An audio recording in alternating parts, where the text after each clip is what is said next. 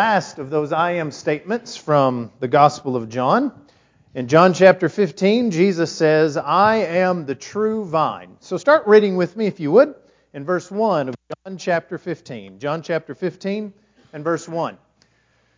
As Jesus is going through these final uh, instructions to his apostles, uh, final words of comfort, uh, final words of encouragement uh, before he is going to be betrayed and crucified.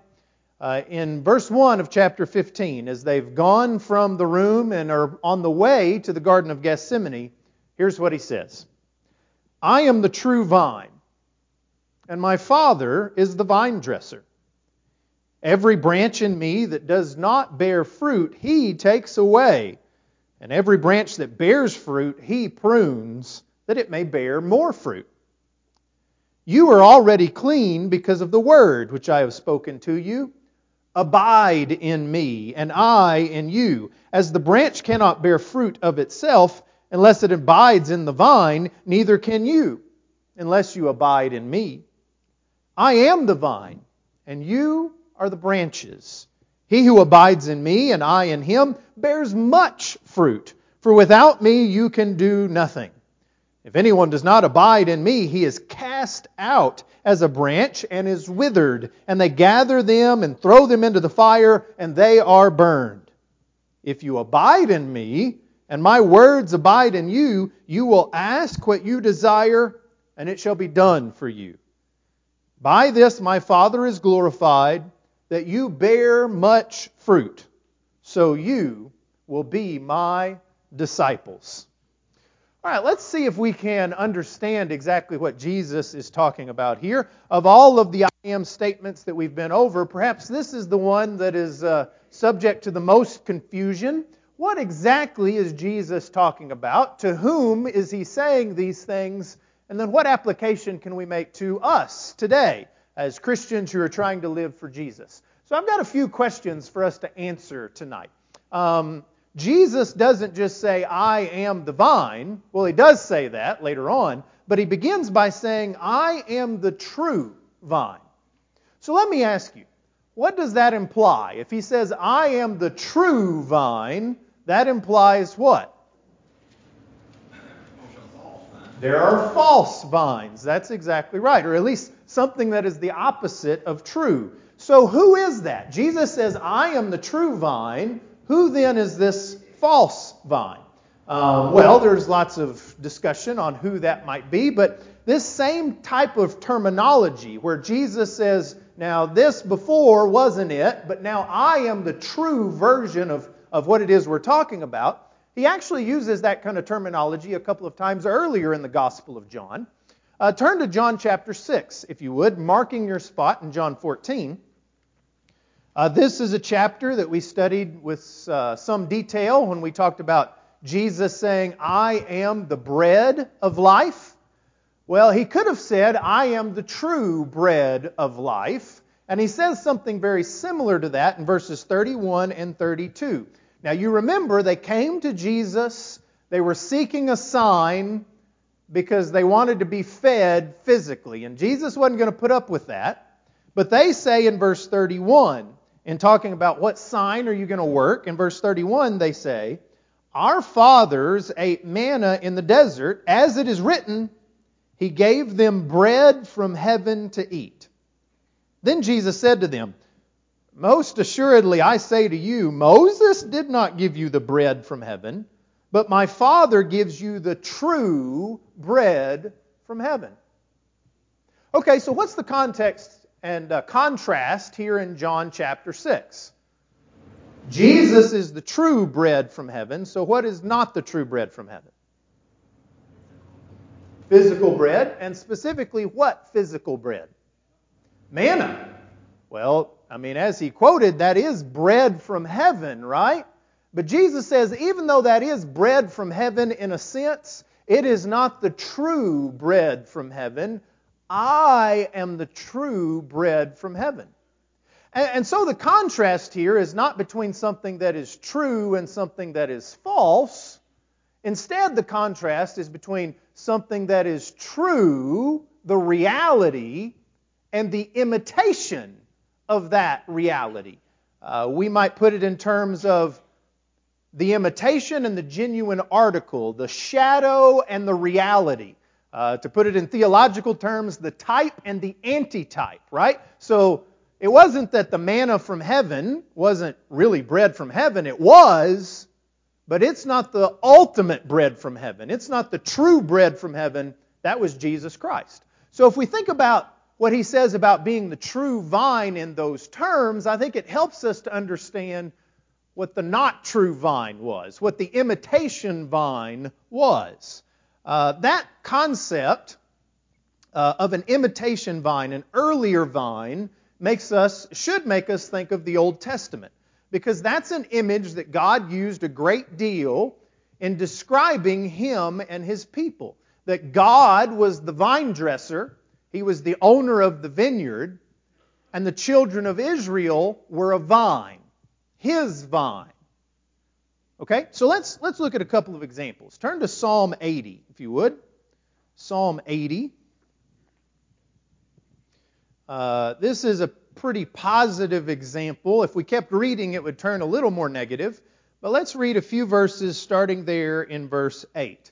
So this is Psalm 80 and verse 8, almost exactly in the middle of your Bible. Psalm 80 and verse 8. You have brought a vine out of Egypt, the psalmist says to God. You brought a vine out of Egypt. You have cast out the nations and planted it. You prepared room for it and caused it to take deep root, and it filled the land. The hills were covered with its shadow, and the mighty cedars with its boughs. She set out her boughs to the sea and her branches to the river. Um, Verse 12 Why have you broken down her hedges, so that all who pass by the way pluck her fruit? The boar out of the woods uproots it, and the wild beast of the field devours it. Return, we beseech you, O God of hosts. Look down from heaven and see, and visit this vine, and the vineyard which your right hand has planted, and the branch that you made strong for yourself. So the image here is that God is the vine dresser, and the children of Israel are this vine that he's planted, but now he's abandoned them, and they're calling him back so that he might prune them and care for them, and that they might grow and be fruitful once more. So Israel is the vine, God is the vine dresser. If we turn over to Isaiah chapter 5, we see a couple of examples in Isaiah. Uh, in chapter 5, it's a more negative image.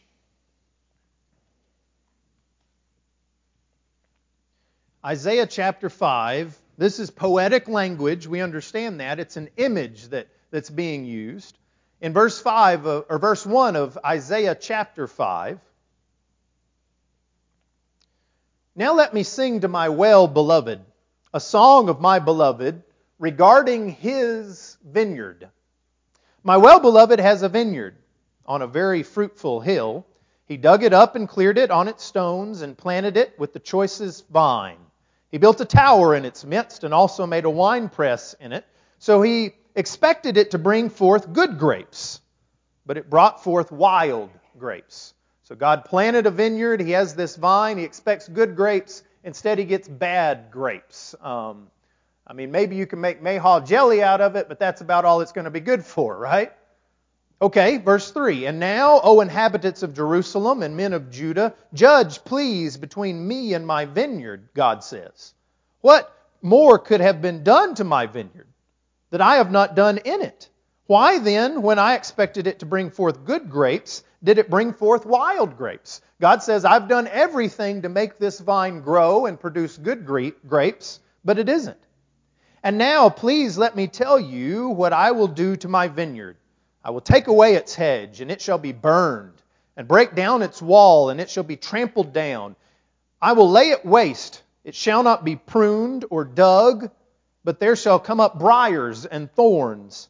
I will also command the clouds that they rain no rain on it. For, here's the application the vineyard of the Lord of hosts is the house of Israel, and the men of Judah are his pleasant plant. He looked for justice, but uh, behold oppression, for righteousness, but behold a cry for help. So, what is God going to do to his vine as the vine dresser because it's not bearing good fruit? What's he going to do? He's going to cut it down. He's going to throw it into a fire, and he's just going to let it go wild. But there's even this idea of the vine that looks forward to the Messiah and a glorified Israel. Turn to Isaiah 27, if you would. Isaiah 27.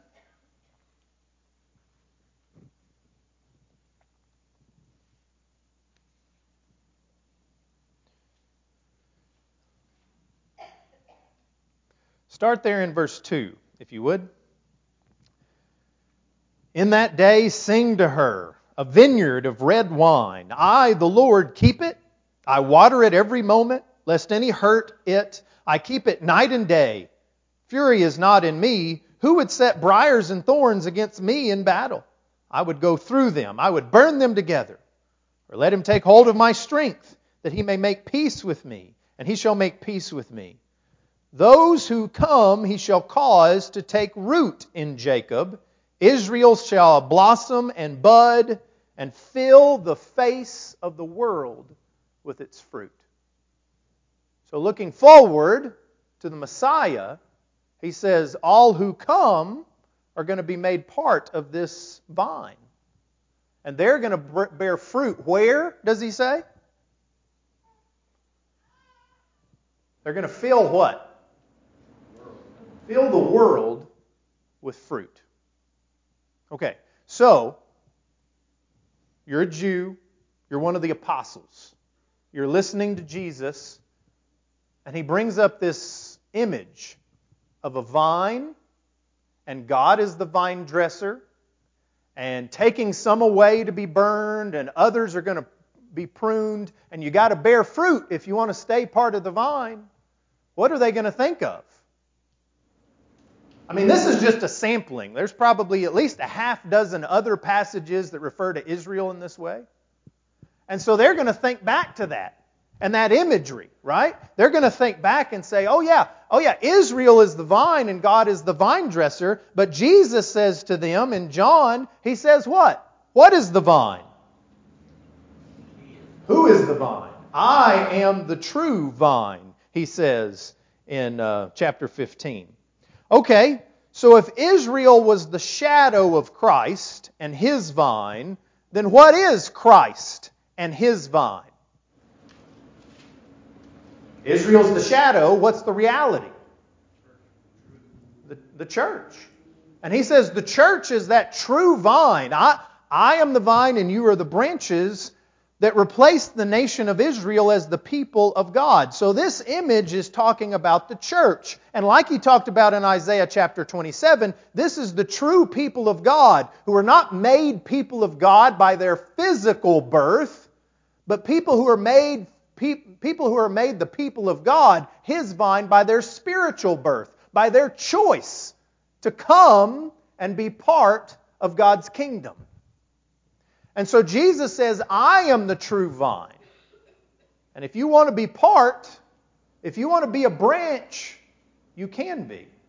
Uh, Romans chapter 11. We'll do one more verse uh, that maybe shows this. Now, in Romans, the Apostle Paul doesn't use a grapevine. Instead, he uses the idea of an, an olive tree. But the, but the concept is the same.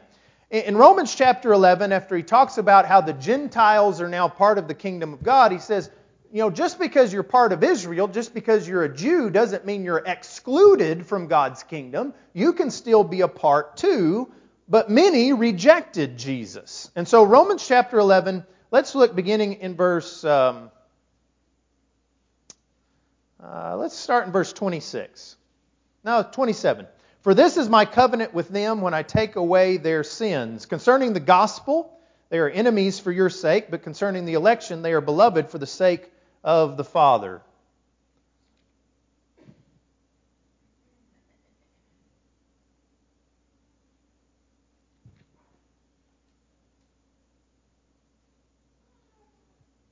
I'm sorry, that's chapter 10 I should be reading from.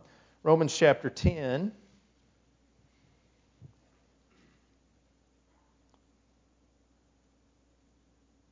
Hmm.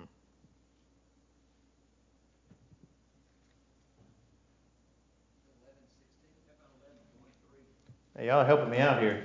I need the help. Ah, uh, yes. Okay. All right, let's start there in verse uh, 17. And if some of the branches were broken off, and you, being a wild olive tree, were grafted in among them, and with them became a partaker of the root and fatness of the olive tree, do not boast against the branches. But if you do boast, remember that you do not support the root, but the root supports you. You will say then, Branches were broken off that I might be grafted in. Well said.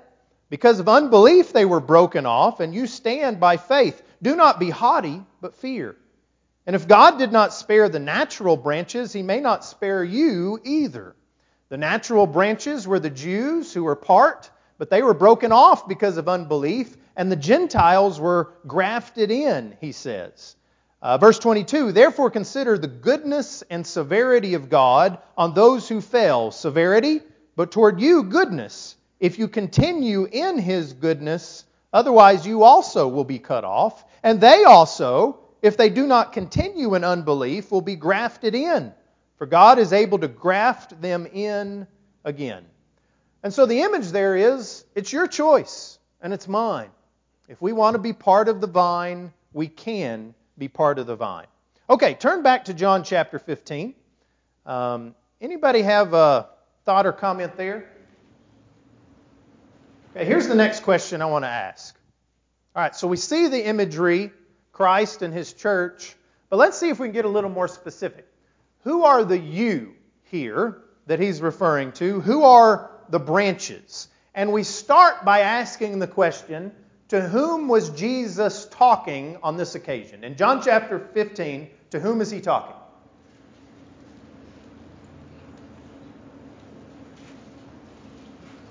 What's the occasion? Where are we?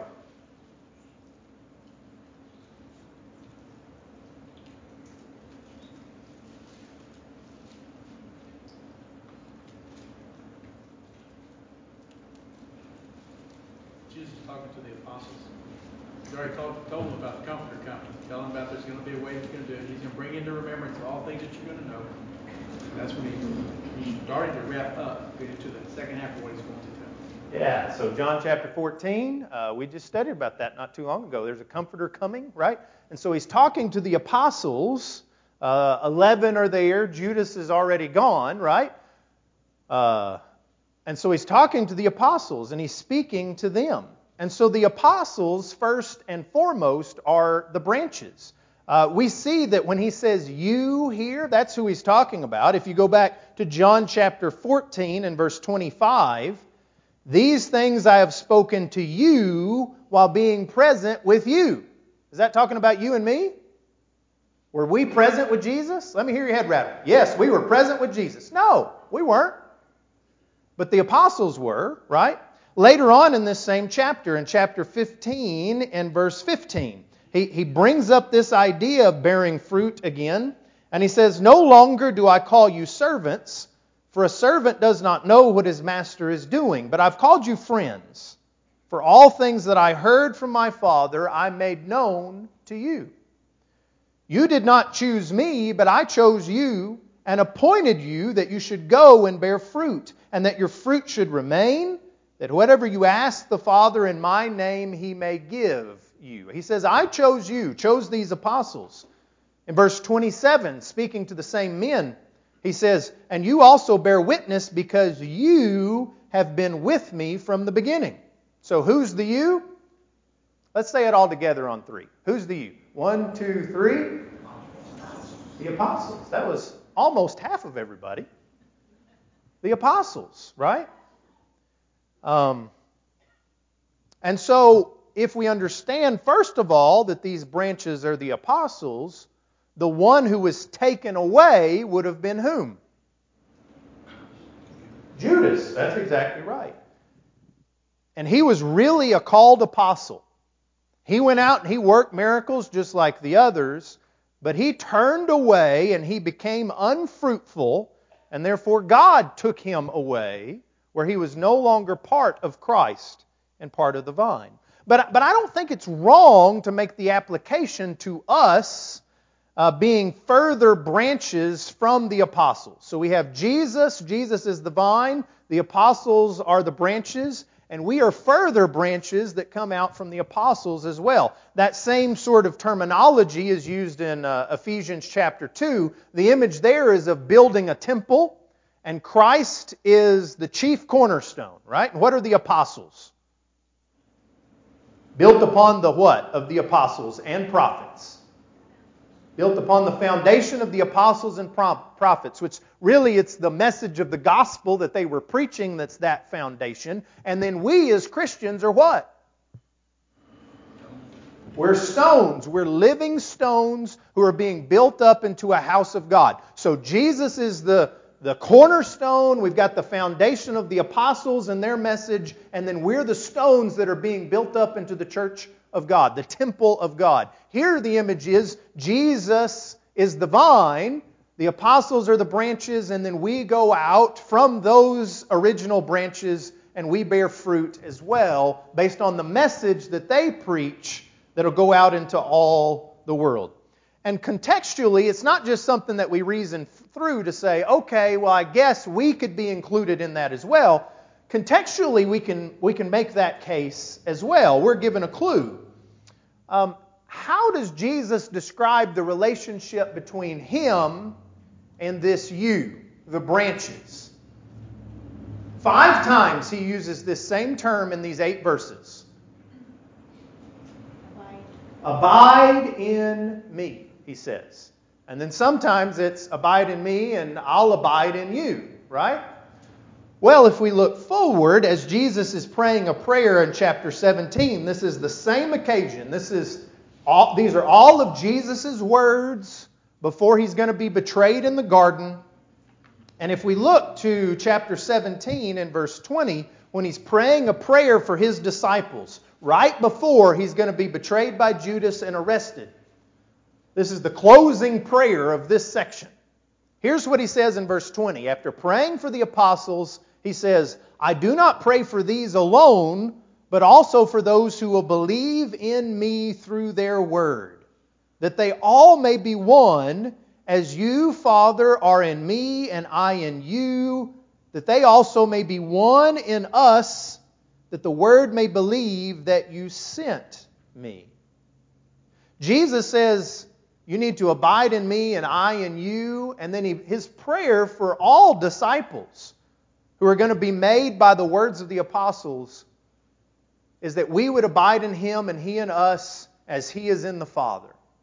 And that we would have that kind of unity with one another, just like a vine and branches are the same plant. So too, we should be one with one another. We are one with Christ, one with the Father and the apostles, and all other genuine Christians. That's the kind of unity that we have with one another. Okay? So, thinking back to chapter 15, what does it mean then to be taken away or pruned?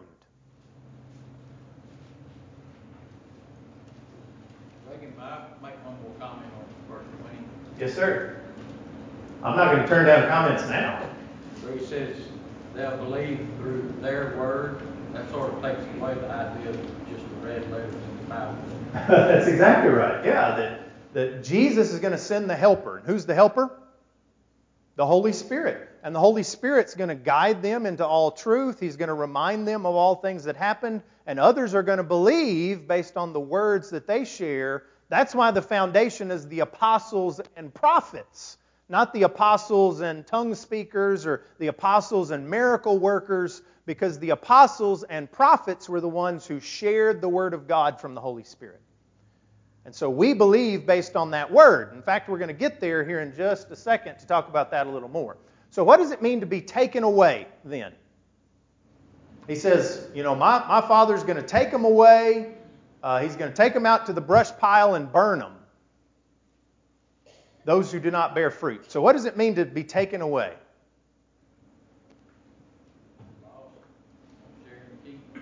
Yeah.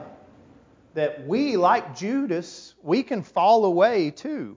Our hearts, to use the metaphor of Matthew 13 in the parable of the sower, our hearts can become rocky and thorny.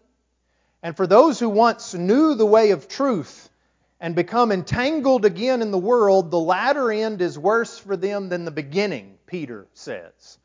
We can fall away even after we, after we are saved, even after we abide in Christ, if we do not bear fruit.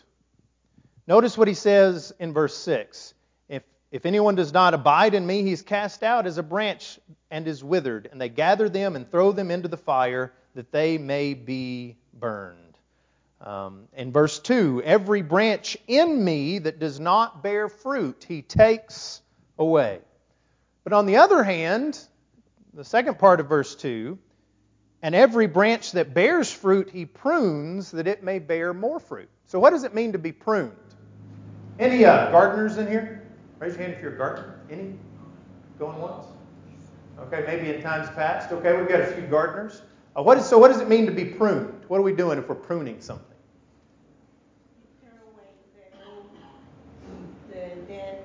Okay. the un- unusable, so that you can have a clean start and things grow better when they're. Yeah, so the idea is it grows better because you're tearing away the dead, you're tearing away the old, you're tearing it away so that it might grow better. And so every branch that bears fruit, he's going to prune it so that hopefully it'll bear even more fruit.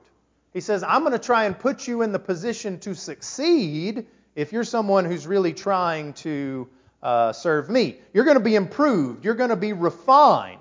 And sometimes that might be a painful process. So, how does God prune us? Well, there's lots of ways that we might give for that, but the text gives us a specific way that we might be pruned. At first, verse 3 doesn't make much sense. You are already clean because of the word which I have spoken to you. Uh, whoa, I thought we were talking about pruning. Now he says, You are already clean. Well, let me give you a hint. In Greek, the word for pruned is the same word for cleaned. Okay? So you are already clean, is another way of saying you're already what? Pruned. How? What does he say? How? Because of the word that I've given to you. He says, I've refined you. Our, your minds are renewed by the Word, and we become more and more like Christ. We're changed by that Word, sometimes painfully. When I look into the Word and say, well, that's not what I am, I have to change, right? And so God prunes me, He refines me, sometimes painfully, into what He would have me to be. As Romans 10 17 says, faith comes by hearing, and hearing by the Word of God. And so we will be taken away if we don't do what? We don't bear fruit. We don't bear fruit, he says, I'm going to take you away. All right, let's see if we can uh, loosen us up a little bit. All of us must produce some fruit to remain in the vine. And Jesus has little patience with those who refuse to bear fruit. Uh, that's in a literal sense, right? Remember when uh, that in that last week there's that fig tree and he comes one day and he sees it and it's got lots of leaves. It's a big fig tree. And he gets up there and what, what is it? No figs, no fruit. And the next day, he curses it, right? And the next day, what happens? Withered, it's dead. You know, if you're not useful for me, then why are you here? Jesus is saying, right? And then there is the, the parable that he tells of the barren fig tree. Remember? And for three years, the master comes and it bears no figs. Maybe that's like three years Jesus was in his ministry, and if you haven't gotten on the boat yet, then what are we doing, right? And I'll give you a little bit more time to, to make it better and to fertilize it and so forth. But if I come back and it's not, not where it needs to be, if it's not bearing fruit, what's going to happen? Cut it down. Why does it take up the ground? Something else could be planted there that does bear fruit. That's how important bearing fruit is for the Christian. So here's what I want you to do for the next couple of minutes. Uh, with the people who are around you, I want you to discuss a little bit what does it look like to bear fruit? In, in the New Testament, what is bearing fruit? So we're thinking about what fruit do we bear? It's super important to bear fruit He's going to chop us off and throw us into the fire if we don't. So, what does that look like? What fruit are we supposed to bear? All right, I'm going to give you a couple of minutes to work on that. uh, just brainstorm some ideas so that you'll be ready to share with the rest of the class.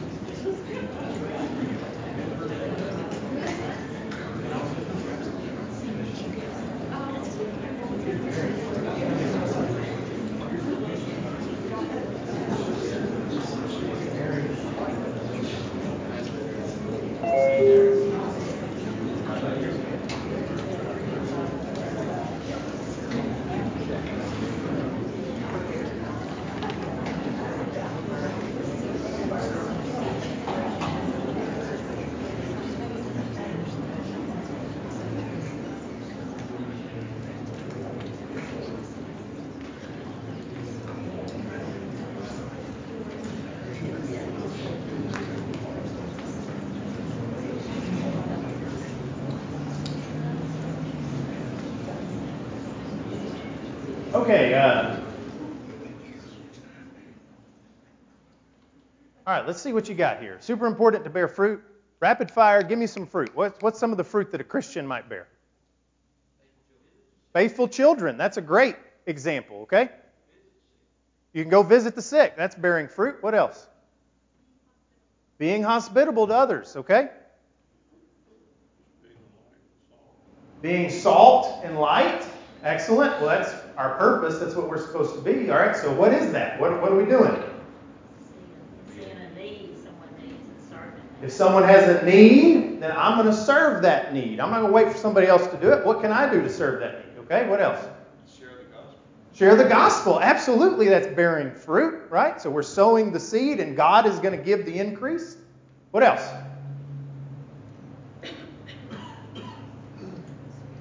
the fruit of the Spirit, right? Love, joy, peace, patience, kindness, goodness, faithfulness, gentleness, self control. All of those are fruits that we bear as Christians because Christ is in us, okay? What else?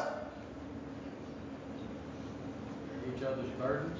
Bear each other's burdens and so fulfill the law of Christ. Rejoice with those that rejoice and weep with those who weep. Rejoice with those who rejoice, weep with those who weep. Encourage others. Encourage others. Grow, right. Grow in grace and knowledge, okay? So we're bearing fruit in our own lives, right? And how close we are with God, what we know of God. What else? Let me ask you this Is there fruit that every single Christian can bear? Absolutely. And some of those very things that we're talking about. Let me give you a few examples just with some scripture references. Sanctification is referred to as bearing fruit when we set ourselves aside as holy. Uh, the fruit of the Spirit, uh, praise and thanksgiving, the fruit of our what? The fruit of our lips. When we sing, we're bearing fruit. If you come to worship and you just sit there like a bump on the log, that's not really bearing fruit in worship if we're not praising God and thanking God, right? Uh, good works, growth in knowledge are both referred to as bearing fruit in Colossians. Um, sharing and receiving material things with brethren, see a need, and we're going to fill that need in whatever we can. And preaching the gospel of Christ is referred to as bearing fruit. So there's just six examples of some of the fruit that we might bear as Christians. Well, well let's think about in this immediate context uh, of John 15. Let's keep reading in verse 9 and see if there's any specific fruit that he demands in this context. As the Father loved me, so this is right after he says, Bear much fruit, uh, so you will be my disciples. As the Father loved me, I also have loved you. Abide in my love. If you keep my commandments, you will abide in my love, just as I have kept my Father's commandments and abide in his love. These things I have spoken to you, that my joy may remain in you, and that your joy may be full. This is the commandment that I that you love one another as I have loved you. Greater love has no one than this, than to lay down one's life for his friends. So, what? That's like a three point sermon. What fruit does he say that we're supposed to bear? Joy is one, love is another, obedience? obedience is the third. In this order, we love, we love God, all of our heart, soul, mind, and strength. As the Father loved me, I've loved you. Abide in my love, a love for the Father, love for one another, love for Christ. We're obedient to God. If we love Him, then we'll keep His commandments, right? And if we love Him and we keep His commandments, what's going to be the fruit of that? We're going to have joy. His joy remains with us, and our joy is full. Now, people don't like that, especially that middle one, but that's the pattern. Remove obedience, and well, you didn't really have love to begin with if you don't obey God, and you won't have joy because you don't really dwell in Him. And so, we're supposed to bear fruit, lots of different kinds of fruit, but specifically in this context, we're supposed to bear the fruit of love and obedience and joy. And if we're not bearing that fruit, what's, what's the result?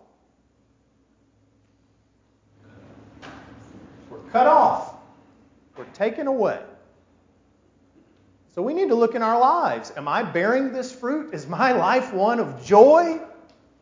Because I obey God and God's way is always best for me. And that obedience is not, is not born out of some drudgery, it's born out of my love for God, my love for Christ, and my love for others. Jesus says, I am the vine, and you are the branches. Bear fruit, because that's what He made you to do. All right, thank you for your good attention tonight.